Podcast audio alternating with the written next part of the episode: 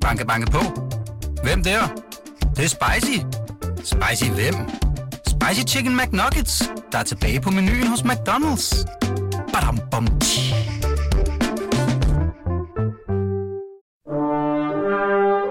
Du lytter til Radio 24-7. Den originale taleradio. Velkommen til Hitlers Æseløer med Jarl Kortua.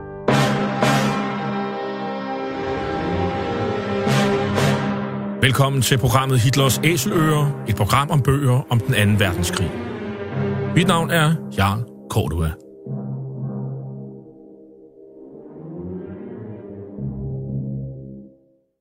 Den anden verdenskrig blev indledt den 1. september 1939 med det nazistiske Tysklands overfald på Polen. Der var tale om en racistisk erobringskrig, der har kostet mellem 55 og 70 millioner mennesker livet, og hvor nazisterne systematisk myrdede jøder, romager, slaviske befolkningsgrupper, politiske modstandere og alle andre, der ikke passede ind i deres forestillinger om et ensartet folkefællesskab.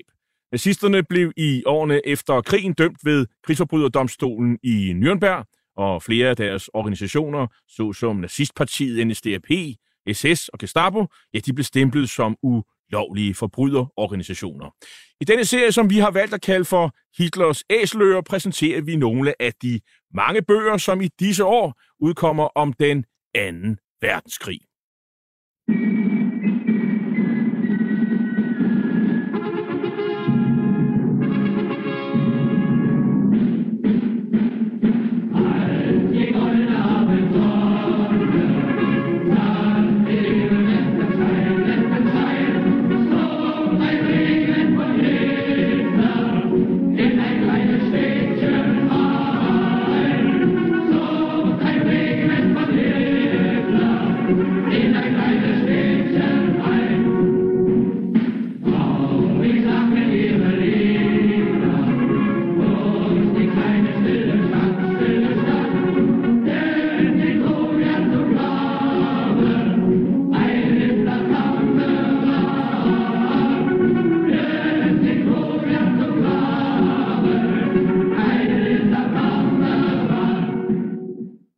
Goldne Abendsonne, som den gyldne aftensol hedder det i den her nazisang, der handler om enkelte individers ærefulde blodoffer for Adolf Hitler og hans sag, den såkaldte genrejsning af Tyskland.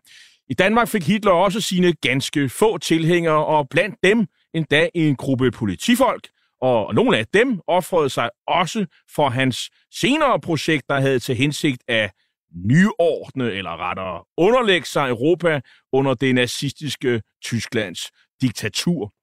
Under den anden verdenskrig var dansk politis ageren og skæbne central i den samarbejdspolitik, som samlingsregeringen førte frem til brudet den 29. august 1943, hvor politiet mere eller mindre ophørte med at være tyskernes forlængede arm med hensyn til bekæmpelse af modstandsbevægelsen. Det fik så konsekvenser året efter den 19. september, da tyskerne internerede danske politifolk. For de politifolk, der undslap interneringen og koncentrationslejrene, så blev indrullering i blandt andet det såkaldte illegale politi og aktiv deltagelse i modstandskampen den eneste acceptable konsekvens. I midlertid eksisterede der også en lille kerne, som så anderledes på tingene end den store majoritet af antityske danske politifolk. Det var de politifolk, der var af, af nazistisk overbevisning, og som på forskellige måder gerne bekæmpede modstandsbevægelsen i tæt samarbejde med den tyske besættelsesmagt. Blandt dem var den så, såkaldte Svend Stålgruppe, der bestod af cirka 30 personer, som i tiden både før og efter den 19. september 1944 i stor hemmelighed og under størst mulig diskretion forsøgte at bekæmpe modstandsbevægelsen, som de under et opfattede som kommunistisk. Nu har to tidligere gæster i programmet, historiker og journalist, Niels Biver Danielsen, samt forfatter og kriminalassistent ved Københavns Politi, Erland Let Pedersen, sammen skrevet bogen Svend Stålgruppen, nazibetjentene, der infiltrerede dansk politi, der her i 2017 er udkommet på Nyt DPIF, Politiidrættens forlag. Velkommen til jer begge to. Jo, tak. tak. Hvorfor har I skrevet en bog om Svend Stålgruppen? Jamen, gr- grundlaget, det var lagt længe før jeg kom ind i billedet. Da jeg skulle gå i gang med et manuskript, der fik jeg et, fær, et færdigt research-materiale øh, lagt frem i nogle mapper, altså mapper, som man brugte i kriminalpolitiet før den digitale tid, fra Erlands Research og noget andet på øh, USB-stik. Og øhm, øh, det har den baggrund helt tilbage i øh, 2003. Øh, der skulle der øh, laves en udstilling på Politihistorisk Museum i anledning af 60-året for, øh, for aktionen mod det danske politi. Og øhm, der, øhm, altså der fik Erland i den arbejdsgruppe øhm, øhm, altså til opgave at finde noget om de øhm, øh, betjente, der øh, gik den anden vej, altså simpelthen var nazister, og derimod var, øh, var fuldstændig imod øh, de almindelige holdninger i øh, det danske politi. Hvad var det for nogen, og hvad blev der af dem? Og det kan, altså det for, kunne jeg så forstå, at det, øh, øh, altså det lavede du øh, research om gennem en del år, og det var så grunden til, at jeg kunne få et færdigt materiale på hånden. Så det vil sige, at der er sådan tale om sådan et, et materiale, som man ikke har, har set før, øh, Erland Let Pedersen? Ja, til dels, fordi der er jo ikke rigtig nogen, der har beskæftiget sig med det. Øh, det er jo først der ved, øh, hvad skal man sige, vi skal lave den udstilling ude på Politihistorisk Museum øh, i år 2004, at jeg får opgaven, og der gennemsøger jeg så indledningsvis øh, Politihistorisk Museums kælder, og der dukker jo en masse navne op dernede på øh, nazistiske betjente og anløbende, hvad hedder det, betjente rundt omkring på stationerne. Og da jeg så får opgaven, der øh, har jeg en, en række navne, og så går jeg i øh, Landsarkivet for Sjælland, øh, ude på Jagtvej, og øh, søger de her sådan, sager frem. Og det bringer mig så videre frem øh, i den her historie omkring øh, de her betjente. Allerførst, øh, Svend Stål. Hvad, hvad er det for en gruppe, og, og hvad er dens opgave? Jamen altså, Svend Stål-gruppen, øh, da jeg første gang ser det, der øh, observerer jeg jo så, at det er en øh, politibetjent på, øh, hvad hedder det, Amager. Øh, den politistation, der hed Under Elmene, øh, der lå på, øh, ja, Under Elmene. Øh, og øh, derfra, der kommer jeg så videre ind og ser hans arrangement i, øh, hvad hedder det, den, den nazistiske parti, og øh, hans øh, videre hemmelige arrangement i øh, øh, Schalburg-korpsets efterretningstjeneste, altså det, der blev kaldt ET, det der senere hen bliver øh, Hippokorpset efter den 19. september øh, 1944. Hvad er det, de gør? Hvad er det, de skal? Jamen altså, det er omkring en, øh, hvad skal man sige, øh, nummer to i, øh, hvad hedder det, Schalburg-korpsets efterretningstjeneste, en opdagelsesbetjent, der hedder Erik Victor Petersen. Han samler en øh, gruppe omkring sig, øh, som han kan stole på, og øh, der vælger han altså nazistiske betjente. Han er også medlem af en gruppe inden for øh, nazistpartiet, en faggruppe af politifolk. Og der prikker han simpelthen øh, dem, han bedst kan stole på. Øh, de får en, øh, hvad hedder det, en kameratisk samtale, om de vil deltage i øh, Schalburg-korpsets efterretningstjeneste. Og der er så en del, der, der melder sig. Blandt andet, øh, hvad hedder det, Ditlev Nielsen her, alias Svend Stål. Han hedder altså Paul Otto Ditlev, Ditlev Nielsen, Nielsen ja. og Svend Stål er hans dæknavn simpelthen. Ja. Øh, betyder det noget, Svend Stål? Det lyder jo sådan lidt, øh, sådan lidt hårdt, skal man sige. Nu sådan, stål, det er jo sådan noget, noget det er rimelig hårdt materiale, så, det, har, det er sådan rent tilfældigt, det hedder det er Svend Stål, eller hvad? Øh, altså, øh, man kan jo se, at de fleste af dem, de har jo, øh, hvad hedder det, øh, dæknavne, og øh, de fleste af de navne starter med Svend.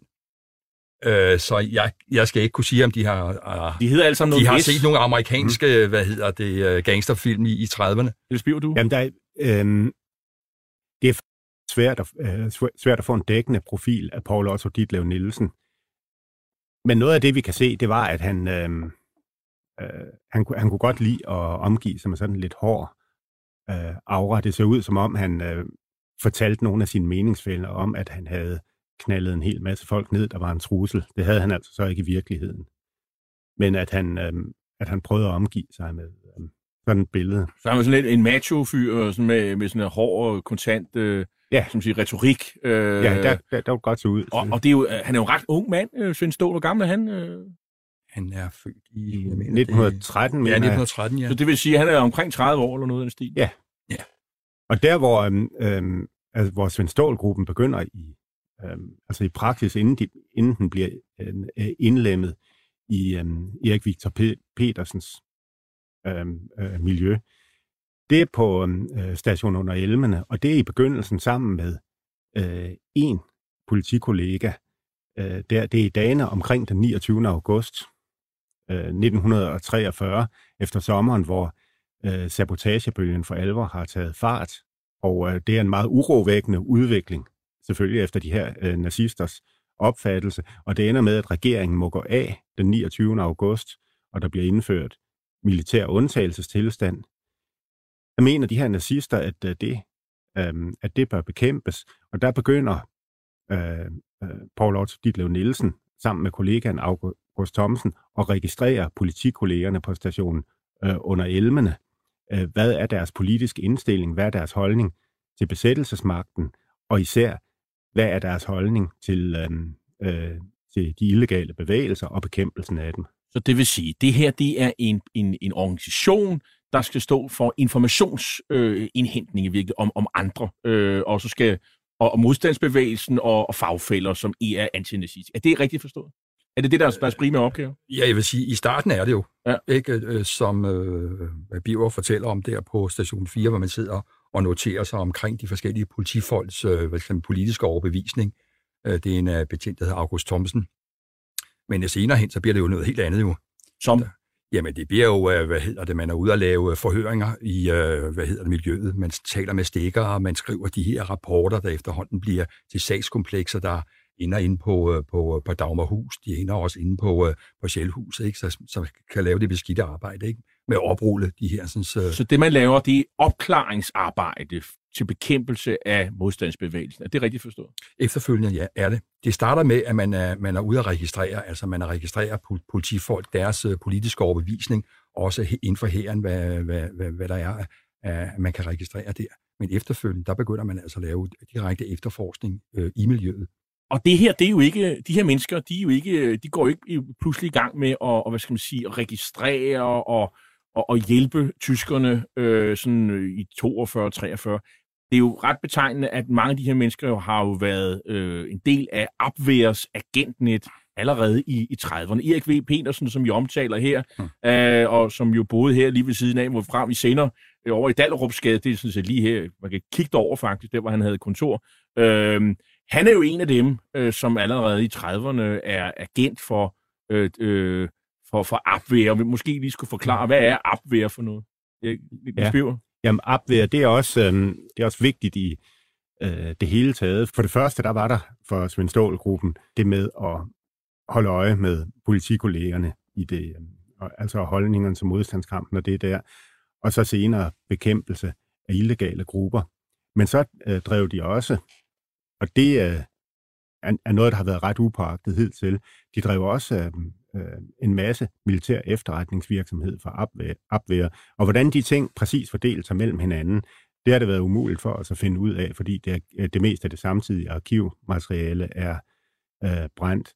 Men med hensyn til, hvad Abwehr er, øh, det var den tyske militære efterretningstjeneste, som var altså også var meget aktiv i øh, Danmark i 30'erne, øh, fordi øh, kommunister og socialdemokrater var flygtet ud af øh, Tyskland af politiske grunde, og derfor ønskede øh, øh, tyskerne at holde øje med, hvad der skete af de immigrantmiljøer i nabolandene, og der var rigtig mange flygtninge, der slog sig ned i Danmark, Norge og Sverige, fordi det var åbne samfund. Og derfor fulgte både de militære efterretningstjenester og også Gestapo med og deltog i den overvågning. Og der havde de også nogle danske hjælpere. Mm. Og Erik V. Petersen med dæknavnet Gryne var jo så en af dem.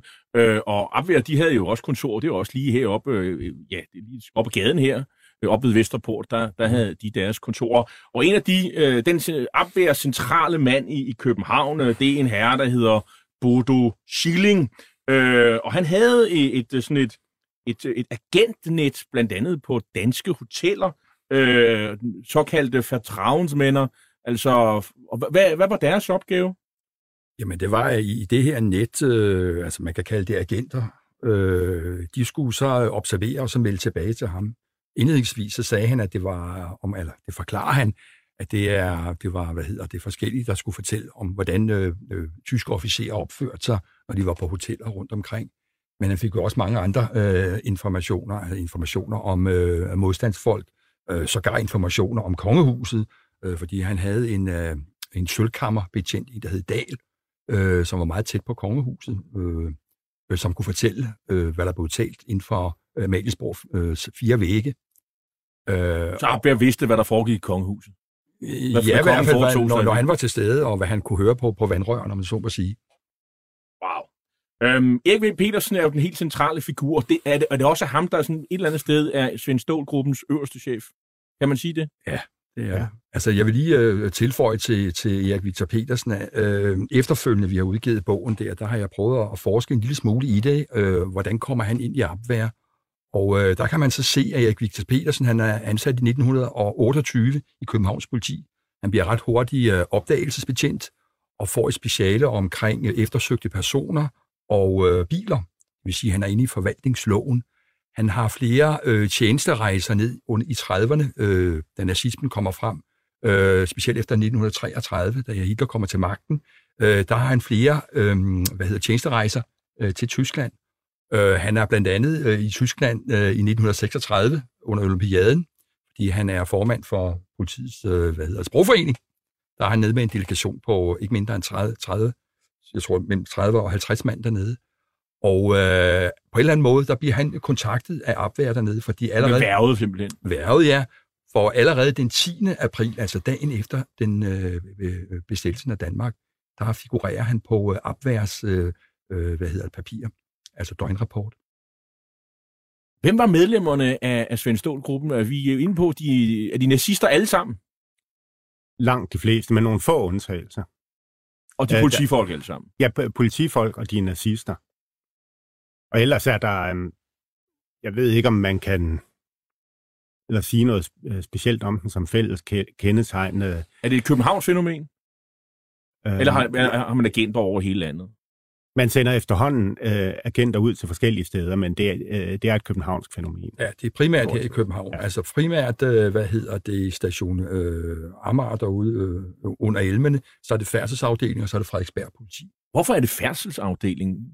Hvad, hvad, var der, der var sådan forholdsvis mange nazister i færdselsafdelingen. Er der, ved de, er der en forklaring på det?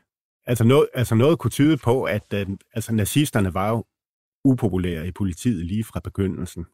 Øhm, men altså specielt under besættelsen, øhm, altså der kunne man jo ikke øh, fyre politifolk, fordi de var nazister.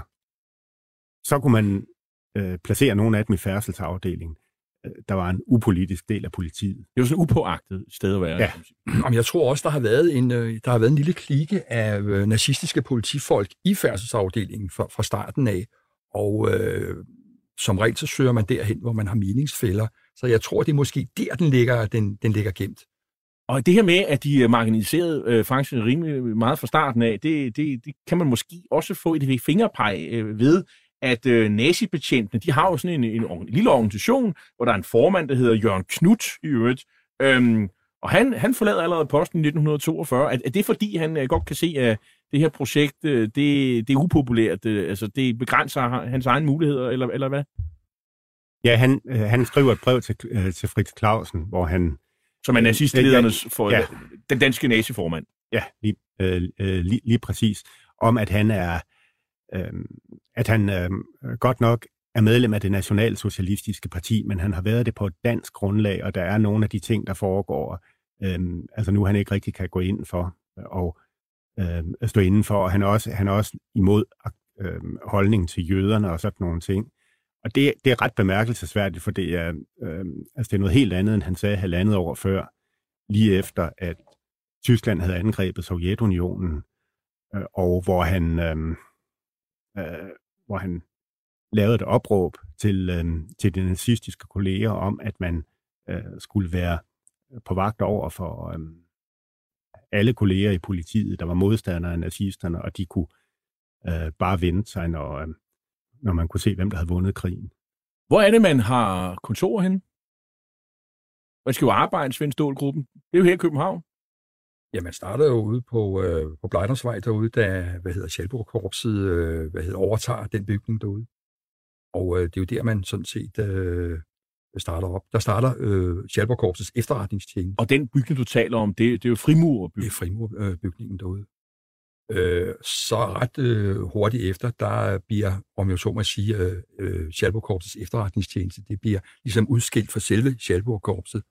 Og der flytter man faktisk her ind til øh, øh, lige overfor her, hvor, hvor studiet ligger. Over på den anden side af gaden her? Ja, Og det, og, det, og det er jo ikke sådan, at man slår stort øh, skilt op, hvor der står øh, ET. Det alt er øh, i diskret øh, hemmelig, hemmeligholdt. Ja. Men man får jo også øh, et kontor nede i Peder Skramsgade, ja. og det er jo meget tæt på Nyshavn og, og, og, og, stå, og, og hvad hedder, Kongens Nytorv. Ja. Mm. Øh, Jamen, det er jo så et, et, et, et, et hemmeligt efterforskningskontor, hvor de her sådan, udvalgte medlemmer af Svend gruppen de her politifolk, efter arbejde og efter den 19. september på fuld tid, uh, kan efterforske. Det er jo dernede, de sidder og skriver de rapporter. Det er dernede, de ringer rundt til forskellige offentlige øh, kontorer, altså kvæg af de politifolk, de så kan få de her sådan, oplysninger. Det er der, de snakker med stikker, og det er der, de skriver de rapporter. Og de rapporter, hvad skal de bruges til? Jamen, de bliver jo videreformidlet til Erik Victor Petersen, der så igen vil gennemlæser dem og formidler dem videre øh, til Gestapo. Og det vil sige, så deres arbejde fører i sidste ende til, at øh, modstandsfolk og andre, øh, de øh, bliver arresteret, kommer for en øh, krigsret måske øh, i sidste ende, og i, ja, måske ender foran en henrettelsespeloton, eller eventuelt koncentrationslejr, eller i hvert fald fængsel. Øh, så det, det er det, der er linjen i deres arbejde. Altså, det kan vi jo ikke rent kildemæssigt, øh, hvad hedder det, bevise, for det er hele det her sådan, kæmpe øh, kartotek, som de havde i øh, øh Schalburg efterretningstjeneste, eller ET, det bliver rent faktisk brændt af den 3. Øh, maj inde i den store runde går ind på politigården, efter direkte ordre af, af Panke, altså den øverste SS-officer her i, øh, i landet. Men det er en udbredt antagelse? Ja, der er meget, der, der tyder på det i hvert fald. Men der er, altså, der er også en ting, der er, der er vigtig her. Øh, det er det med, at øh, Svend Stål-folkene, de undgår øh, fuldstændig direkte publikumskontakt, deltagelse i arrestationer og retsjager og den slags, nøjes med at støbe kuglerne for øh, Erik Victor Petersen og, øh, og hans folk. Og derfor undgår de meget længe at øh, blive opdaget. Det er først, øh, det er ikke før december 1944, at, øh, øh, at modstandsbevægelsen overhovedet begynder at få en fornemmelse af, at der er sådan et hemmeligt politinetværk. Tirsdag den 19. september, lidt før kl. 11, hylede luftværnsirenerne. Tyskerne forøvede deres gemene og skændige aktion mod det danske politi. Opråb til den danske befolkning fra den højere SS og politifører i Danmark, general Panke. Mor, sabotage og forbrydelser har i mere end et år været kendetegnet for det offentlige liv i Danmark. Det danske politi ønskede ikke at træde kraftigt op imod denne anarkistiske udvikling. Ved hjælp af tvetydige opråb, som blev forstået på den rigtige måde af den politiske underverden, troede man at kunne tilfredsstille den i opretholdelse af ro og orden interesserede besættelsesmagt. Besættelsesmagten ser sig derfor nødsaget til at foretage en omorganisering af det danske politi. Indtil denne omorganisering er bragt til ende, indføres der derfor fra i dag, den 19. september 1944 kl. 12.00, politimæssig undtagelsestilstand over hele Danmark. Hele det danske politi sættes indtil videre ud af funktion. Overfaldet på politigården den 19. september 1944, som det skildres her i, i filmen øh, Danmark i lænker. Det er en dokumentarfilm, og, som man kan høre med, med speak af Gunnar Nu Hansen. Og, øh, og det er så øh, også noget fra en, en, en radio øh, øh, meddelelse, der kommer øh, samme dag om, om, øh, om hvad, hvordan øh, Panke han, han ser på verden, øh, om hvad der er, er, er foregået. Øhm, hvad betyder øh, 19. september 1944 for, for Svend øh, Stålgruppen? Får de nye opgaver nu? Ja, det, øh, det gør de i høj grad. Indtil nu har de siddet i øh, øh, Peter Skramsgade og lavet deres hemmelige arbejde. Der skete det op til øh, den 19. september 44, at øh, altså, bortset, altså bortset fra de helt centrale medlemmer, så ved, så ved de ikke, at den her aktion vil komme. Men de har fået at vide, øh, at, der vil, at, at der vil ske noget, og at øh, den 19. september 1944, øh, der skal de sørge for øh, øh, ikke at være på vagt om formiddagen, fordi man vil undgå, at de bliver arresteret. Så er der alligevel nogen, der ved et uheld eller af uforudsete grunde øh, bliver arresteret og kommer med på skibet ude i Frihavnen blandt betjentene, der skal øh, deporteres til Tyskland. Men det bliver så i de fleste tilfælde ordnet sådan, at de alligevel bliver tilbage i Danmark, for der er en plan med den. Som vi kan høre i det her radioklip, så var det, øh, øh så var det øh, blev der øh, lavet det, tyskerne kaldte en omorganisering af dansk øh, politi, og det vil sige, at der skulle sættes nogle midlertidige vagthavende ind på stationerne i København, og, det, og det var folk fra Svend gruppen De, de andre, der kom ind, det var, øh, det var folk fra Landstormen under Schalburg-korpset, og så var det tyske politisoldater. Men den Svend Ståhl-mand, der kom til som midlertidig vagthavende, han skulle bidrage med lokalkendskab og øh, danske sprogfærdigheder. Så deltager øh, folk fra Svend Stål-gruppen i, i interneringen af deres kolleger overhovedet? Øh, ved man noget om det? Det gør de rent faktisk ude i Ballerup. Der er en, der hedder Octavius Norén. Han leder det der raid derude, på politistationen derude. Øh, så vidt jeg ved, det er den eneste fra Svend Stål-gruppen, der deltager. Men øh, han er med til at hvad hedder det, storme politistationen i Ballerup, og øh, er med til at hvad hedder, anholde de hersens kollegaer derude. Men det, der er øh, Pankes idé, det er jo så at lave sådan et, et, et, et pludselig et, et nazistisk øh, politikorps, og det, det projekt, det løber jo sådan set øh, ud i sandet, fordi øh, det er der jo ikke rigtig nogen, der vil være med på, mm. og, og så ender man med at oprette øh, HIPO, øh, i, i hvert fald til at løse nogle af opgaverne. Øh, og så ender det, og kommunalt, så, så, så, så laver man jo en, de her såkaldte kommunale vagtværn, der skal holde styr på tingene, men ellers så taler man jo om tiden her fra den 19. september og så frem til befrielsen som den politiløse øh, tid, øh, en noget lovløs periode i, i Danmarks historien, må man nok have lov at sige her. Der er også nogle øh, sjove, eller ikke sjove, lidt spøjse, kan man sige, eller lidt underlige eksempler på, at der er nogle af de her nazistiske betjente, der ender i Buchenwald. Øhm, og der er også flere af Svend Stål-gruppens øh, medlemmer, som senere hævder, at de jo forsøger at hjælpe deres kolleger med at, at, at befri dem. Øhm, er, det, er det troværdigt på nogen som helst måde her?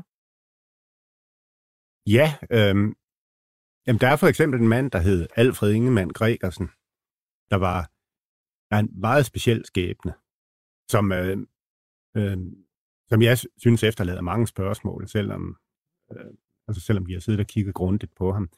Han var en ung politimand på Frederiksberg, og han meldte sig ind i det nazistiske parti af alle tidspunkter i oktober 1943, efter den 29. august og en dag efter jødeaktionen. Øhm, der vælger han det politiske tilhørsforhold. Og øhm, han bliver også arresteret den 19. september 44 og kommer ud på skibet Kometa øh, i Københavns Frihavn. Og der øh, kommer nogle nazistiske politiofficerer ud på skibet øh, og giver ham et tilbud om at komme i land igen.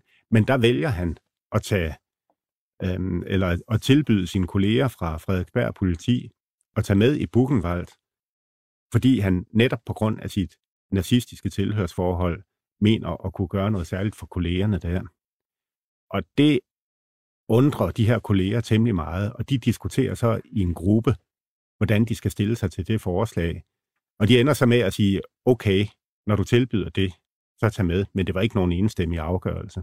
Men øh, det er så, at man kan i hvert fald sige det om Alfred Ingemann Gregersens øh, øh, holdning, at han var, altså han var jo pro-tysk generelt, men selve aktionen mod det danske politi, øh, det var han virkelig imod.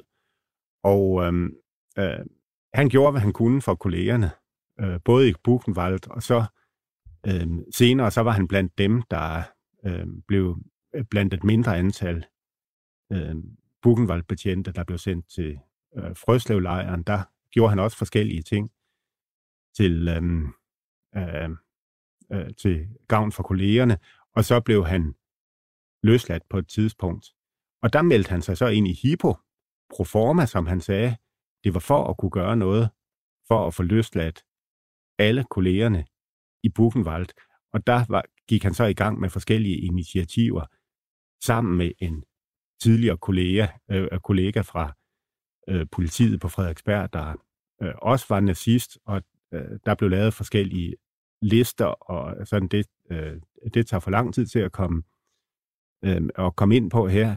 Men det var virkelig et hovedbrud, da Alfred Ingemann Gregersen blev stillet for øh, retten efter krigen. For var det her ren opportunisme, noget, der øh, han gjorde for at få det til at se bedre ud, så han kunne undgå straf? Eller mente han det virkelig, at han prøvede at redde folk ud af koncentrationslejrene? Men han undgik ikke straf. Nej, han fik 10 års fængsel i byretten, øh, men han blev frikendt i Østre Landsret, men han fik afvist øh, at få øh, øh, erstatning for uberettiget varetægtsfængsel. Det blev anket til højesteret. Der fik han erstatning for uberettiget varetægtsfængsel, men han kunne ikke få sin stilling i politiet igen, fordi han var nazist. Sondern ich wollte zur Wolga kommen, an einer bestimmten Stelle, an einer bestimmten Stadt. Zufälligerweise trägt sie den Namen von Stalin selber, aber denken Sie nur nicht, dass sie deswegen Du lytter til Hitlers Æseløer på Radio 24 et program om bøger om 2. verdenskrig Jarl Korva. Und wissen Sie, wir sind bescheiden. Wir haben ihn nämlich. Es sind nur ein paar ganz kleine Plätzchen noch da. Nun sagen die anderen, warum kämpfen Sie da nicht? Weil ich kein zweites Verdun machen will, sondern weil ich das lieber mit ganz kleinen Stoßdrucks mache. Die Zeit spielt dabei keine Rolle. Es kommt kein Schiff mehr die Wolga hoch. Das ist das Entscheidende. Og i dag taler vi om bogen Svend Stålgruppen, nazibetjenten, der infiltrerede dansk politi med forfatterne Niels Biver Danielsen og Erland Let Pedersen. Bogen er udkommet på forlaget Nyt DPIF, Politiidrættens forlag. Og øh, vi taler om, øh, om, øh, om, om Svend Stålgruppen, som jo indtil øh, 19. september 1944 har levet sådan en hemmelig, upåagtet tilværelse. Men nu, øh, i efteråret 44, der kommer modstandsbevægelsen faktisk på på sporet af gruppen. Øh, og, og hvordan, hvordan, hvordan sker det? Erland? Jamen, det sker øh, i forbindelse med et helt uh, nyt medlem. En, uh, han er revisor i Københavns politi, uh, der bliver medlem af gruppen. Han uh, skal en tur til uh, Aarhus sammen med, med Svend Stål, altså Paul Otto Dietlev Nielsen, og så en, uh, en anden medlem af, af gruppen. Og uh, det, der sker med ham, det er, at han uh, fortryder sådan set, at han er blevet medlem af den her gruppe. Grunden til, at de skal til Aarhus, det er, fordi de skal lave en filial af Svendstolgruppen derovre. Så øh, da de kører over Fyn, så stopper toget i Odense, og der stiger han sig af og forsvinder. Og så havde han åbenbart en, øh, en forbindelse til øh, modstandsbevægelsen. Det var en tandlæge, der boede herinde i København. Ham skriver han et meget, meget øh, dramatisk brev til omkring det her, øh, den her så gruppe af politifolk, øh, som arbejder for tyskerne, og så går sagen simpelthen øh, sin gang med, at øh, der kryger en øh, modstandsgruppe på, der øh, begynder at observere på den her sådan, hemmelige lejlighed nede i Torneskjoldsgade i starten af, af 1945. Og det vil sige, der er, man har også nogle sådan øh, muldvarpe i, øh, i organisationen? Ja, det er jo sådan set den første muldvarpe, der er i den organisation, fordi før at han ligesom kommer øh, frem til overfladen og fortæller, at der hele taget er sådan en gruppe der, der er ikke nogen, der ved det overhovedet. Og det er jo, hvis vi går tilbage til øh, Erik Victor Petersen, altså de personer, han vil have i den her gruppe, det skal være nogen, han stoler på 110 procent. Og det gør han så også. Det er først, at den her synes, afhopper, ligesom, øh, hvad hedder det, skriver det brev til den tandlæge, at det hele taget kommer frem, at der er den gruppe. Ja, og der, øh, øh, og allerede, altså det der dramatiske brev, han skriver i begyndelsen af øh, december, som i virkeligheden ud fra stilen godt kunne virke lidt eventyrligt, øh, øh, fakta der i, altså set i tilbageblik, de passede meget godt. Og øh, så i løbet af få dage, så øh, øh, gik det brev øh, øh, videre til øh, øh, videre i modstandsbevægelsen. Og så var der øh, øh, en centralt placeret leder øh, af en øh, militærgruppe, Carlo Andersen, som en, en del vil kende som forfatter til Janbøgerne i øvrigt.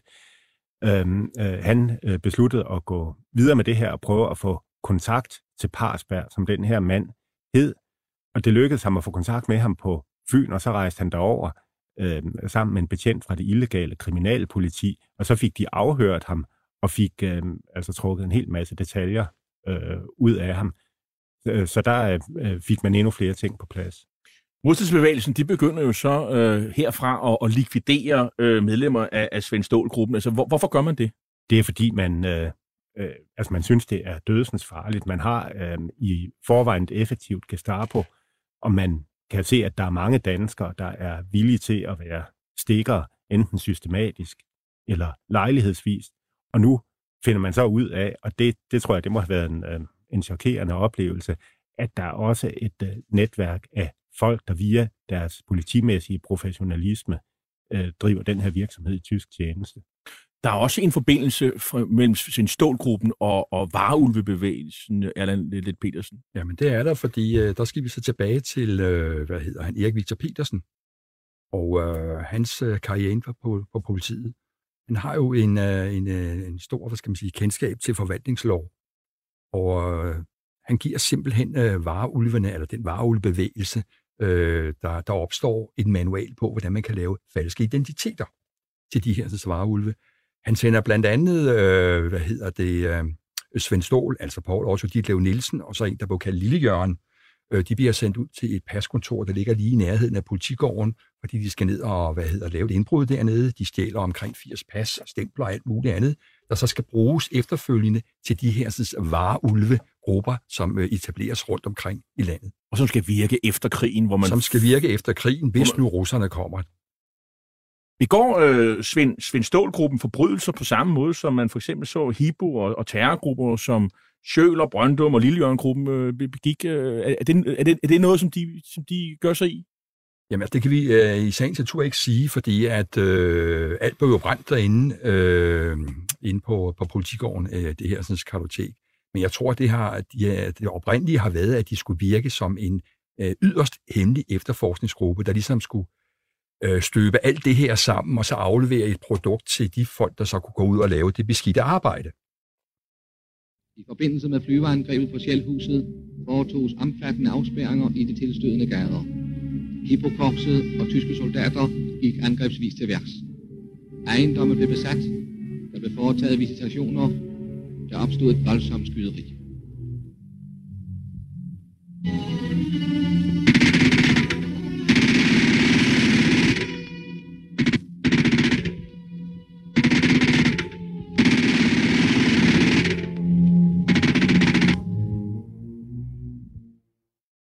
Miljøet af hippobetjente, der hænger øh, øh nervene uden på tøjet, øh, fordi øh, øh dels af de mål, det er medlemmerne af Svend Stålgruppen også for modstandsbevægelsen, samtidig med, at man jo sådan set selv er ude efter øh, modstandsbevægelsens medlemmer. Og, og, øh, og, og Svend Stål, som jo er den centrale figur her, han, øh, han, han, han, han lider jo også paranoia, fordi han er, han er jo sådan overbevist om, at øh, der er to betjente, der var ham til liv. Så det er jo så en af de situationer, hvor vi i hvert fald kan, kan sige, at han er med til, til noget ret voldsomt, det er der lidt Petersen. Hvad er det, der sker?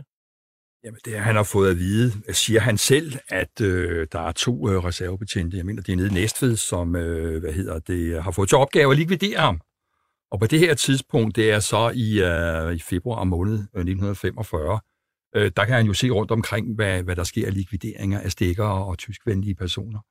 Øh, han fortæller selv, at der er flere, der har bestræbt ham øh, på livet. Så på det her tidspunkt, der er han, om jeg så må sige, ligesom op at køre.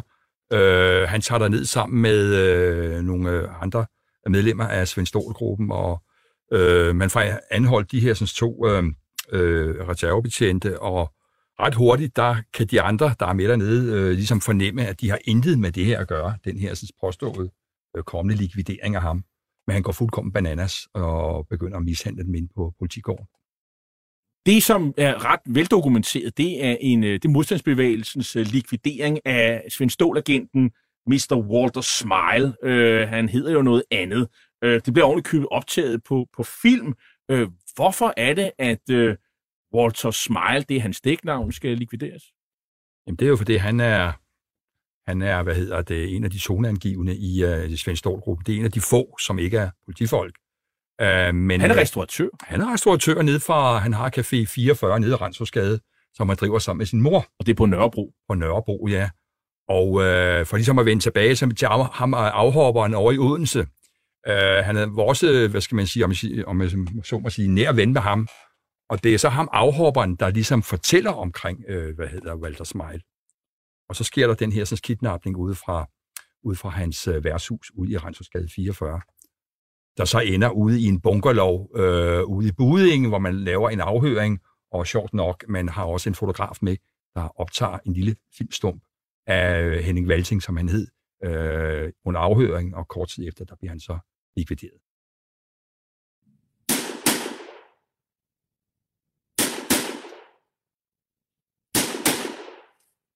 Ja, det er pistolskud fra en belgisk pistol, FN Fabrik National, kaliber 765 1910. Øh, det er øh, oprindeligt nok en, en Browning, Browning-model, og det er faktisk den samme type pistol, som man tager fra Henning Valsing alias Mr. Walter Smile.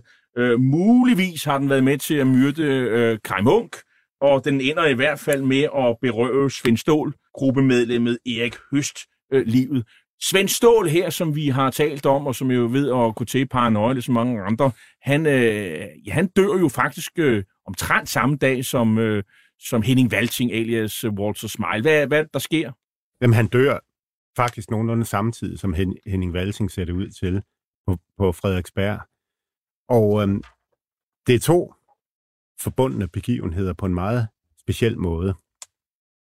For øhm, Henning Valting dukker op denne her torsdag formiddag, øh, tror jeg nok, i sit værtshus på, øh, øh, på Randshavsgade. Det værtshus, som han driver øh, sammen med sin mor for at gøre kassen op. Eller jeg tror faktisk, det var en fredag formiddag for torsdag aften. Det var en, øh, altså, det var en stor aften. Der så øh, gjorde han kassen op, og det havde en aktionsgruppe fra modstandsgruppen øh, BOPA øh, øh, forudset og planlagt en aktion der, for der ville han være alene i caféen. Og der, øhm, øh, der gik de ind og pågreb ham. Og så senere, øh, øh, så kom hans mor og kunne se, at døren var lukket. Øh, altså, at døren var smækket, der var smæklås på, men at hans mappe lå derinde. Altså, der var noget urovækkende øh, øh, ved det her.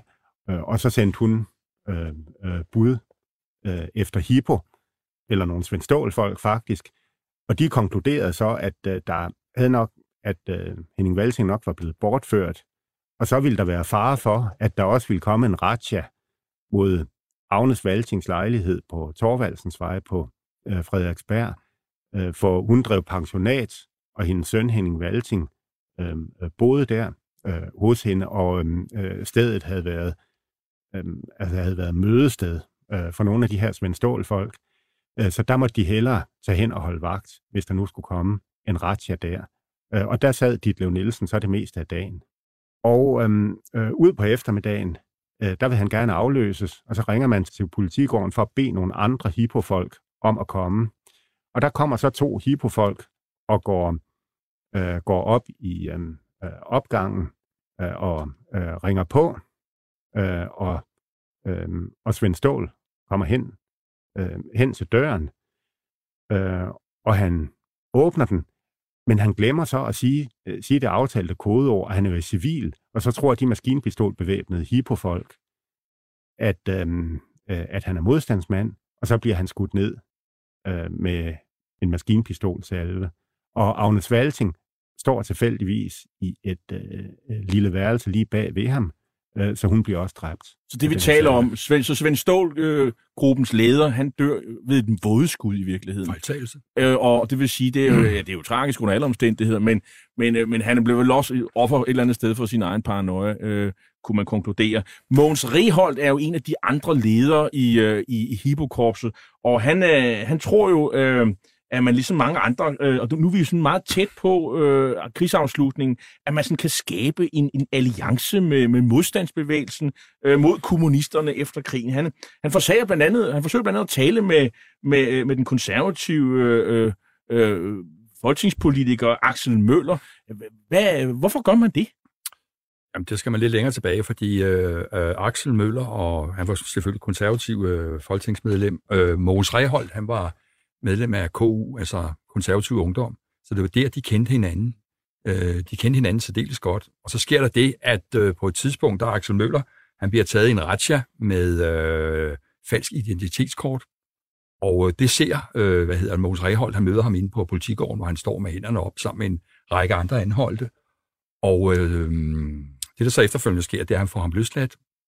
Og i forbindelse med den her løsladelse siger han, at han måske godt vil have nogle følere ud til nogle hvad skal man sige, nationalkonservative modstandsfolk.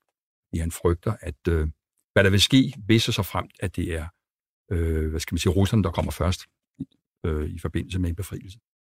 Men Mogens Reholdt, han blev jo så også likvideret, og det gør jo mange af de andre også. Og der kommer ikke, nogen, der kommer ikke noget ud af de her sådan, tilnærmelser. Nej, men de har jo rent faktisk møde ude i Frederiksberg Have efterfølgende, der bliver overvåget af Hibo, øh, hvor han taler med, med, med, med, med Axel, øh, hvad hedder det, Møller som så holder ham helt, helt ja. kan man sige. Ja. Øh, men det er, jo, det er jo altså en eller anden forestilling om, at man kan ligesom slå pjalterne sammen mod kommunisterne.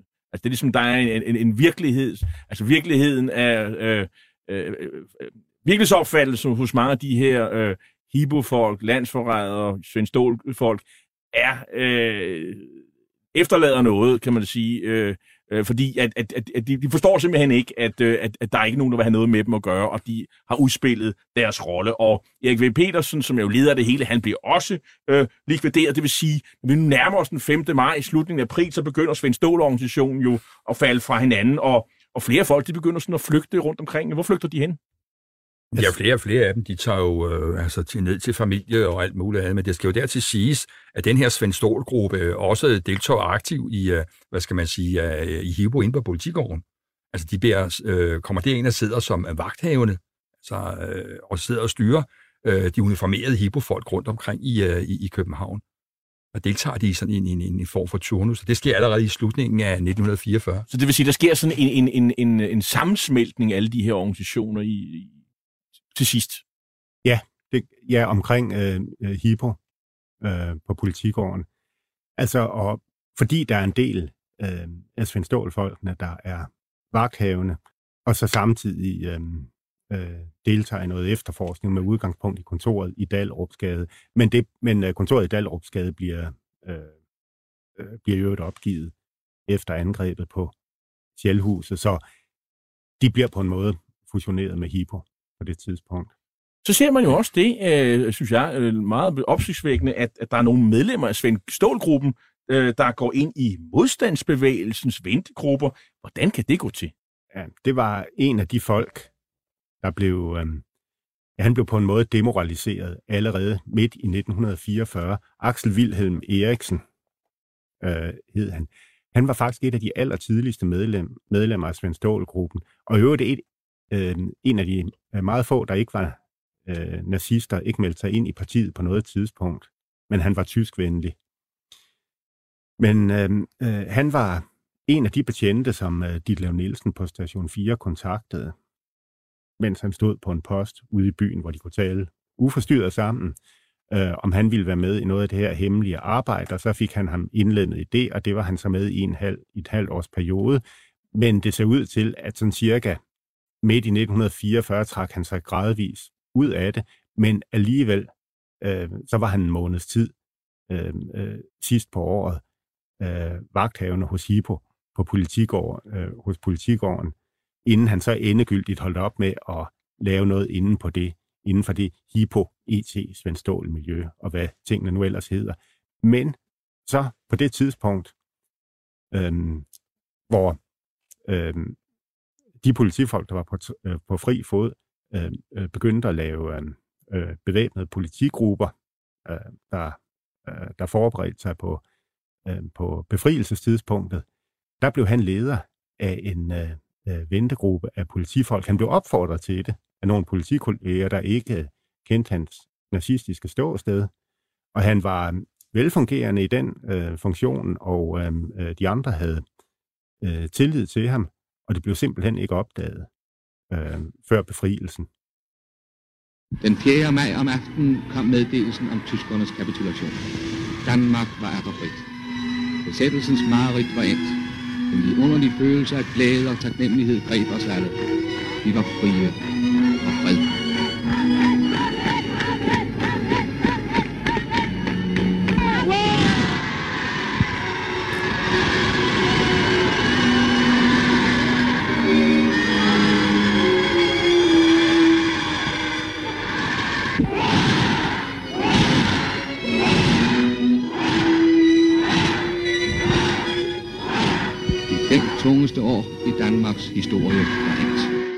Ja, de fem tungeste dage i Danmarks historie var end, siger Gunnar Nu Hansen her i afslutningen på filmen Danmark i lænker. Men øh, kapitulation, det blev også et øh, blodet døgn, øh, også for resterne af Svend Stålgruppen.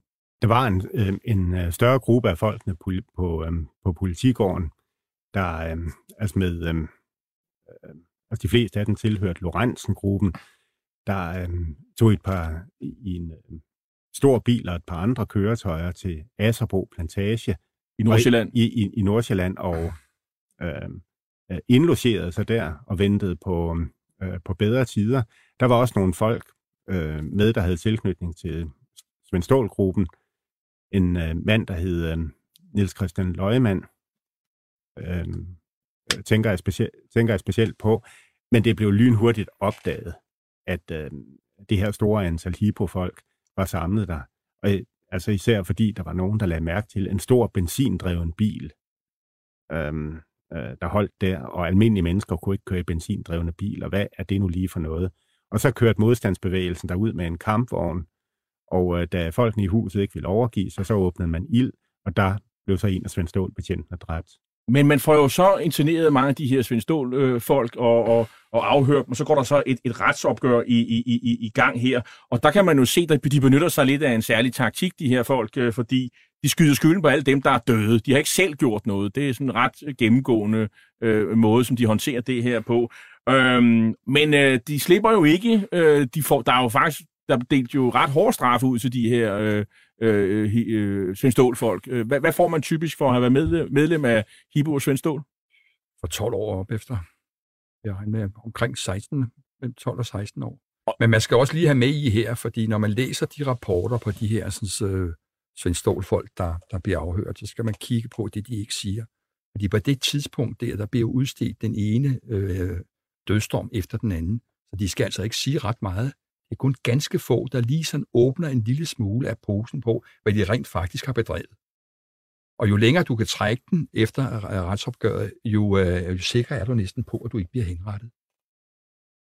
Jeg bemærker mig også, at øh, selv de sådan mere administrative medarbejdere, altså ikke folk, der har været ude med pistoler og slået på folk, sådan noget, de får altså også hårde straf. Der er ikke nogen gærmor. For, øh, for tysk politistjeneste, der var minimumstraffen 10 års fængsel. Ja. Svendstål-gruppen jo havde en, en tvetydig profil, afsluttet I med. Hvad, hvad, hvad mener I med det? Altså, det, var, det var jo, som vi har været inde på, det var jo ikke nogen terrorgruppe. Hvad mener I med en tvetydig profil helt til sidst her?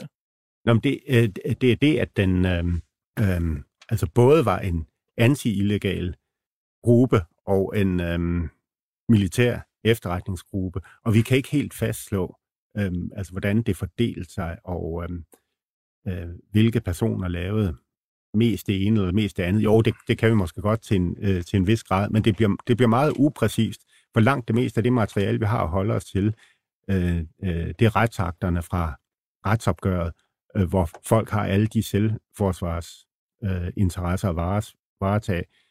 Øh, der er stort set intet materiale fra selve krigens tid.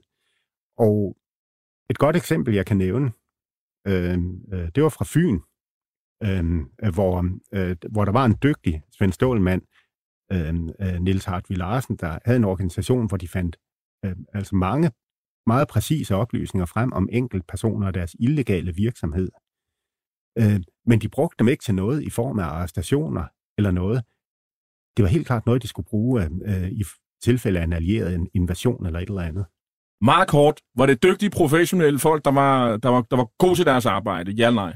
Det kan man ikke sige, men altså, det er øh, politifolk, og de har en uddannelse, og flere af dem har, har efterforsket, så øh, jo, jeg tror, de var farlige.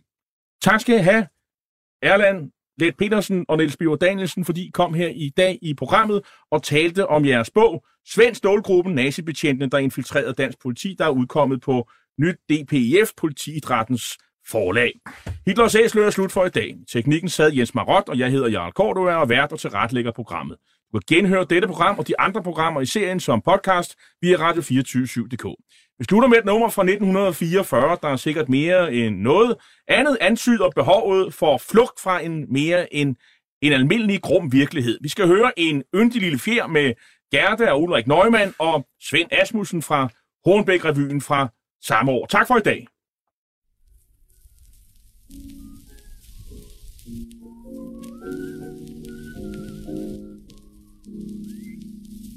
Fire gin. Og to likører. Plus tre martini.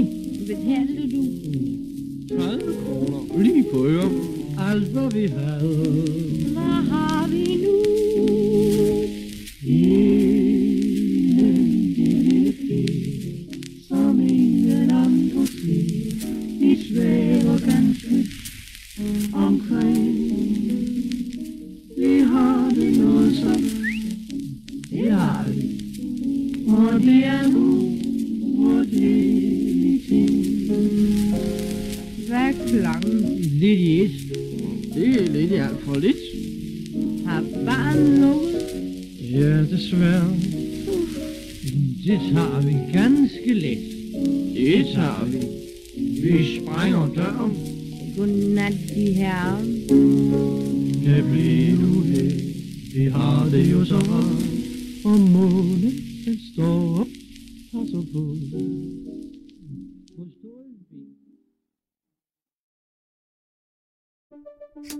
Banke, banke på. Hvem der? Det, det er spicy. Spicy hvem? Spicy Chicken McNuggets, der er tilbage på menuen hos McDonald's. Badum, bom, tji.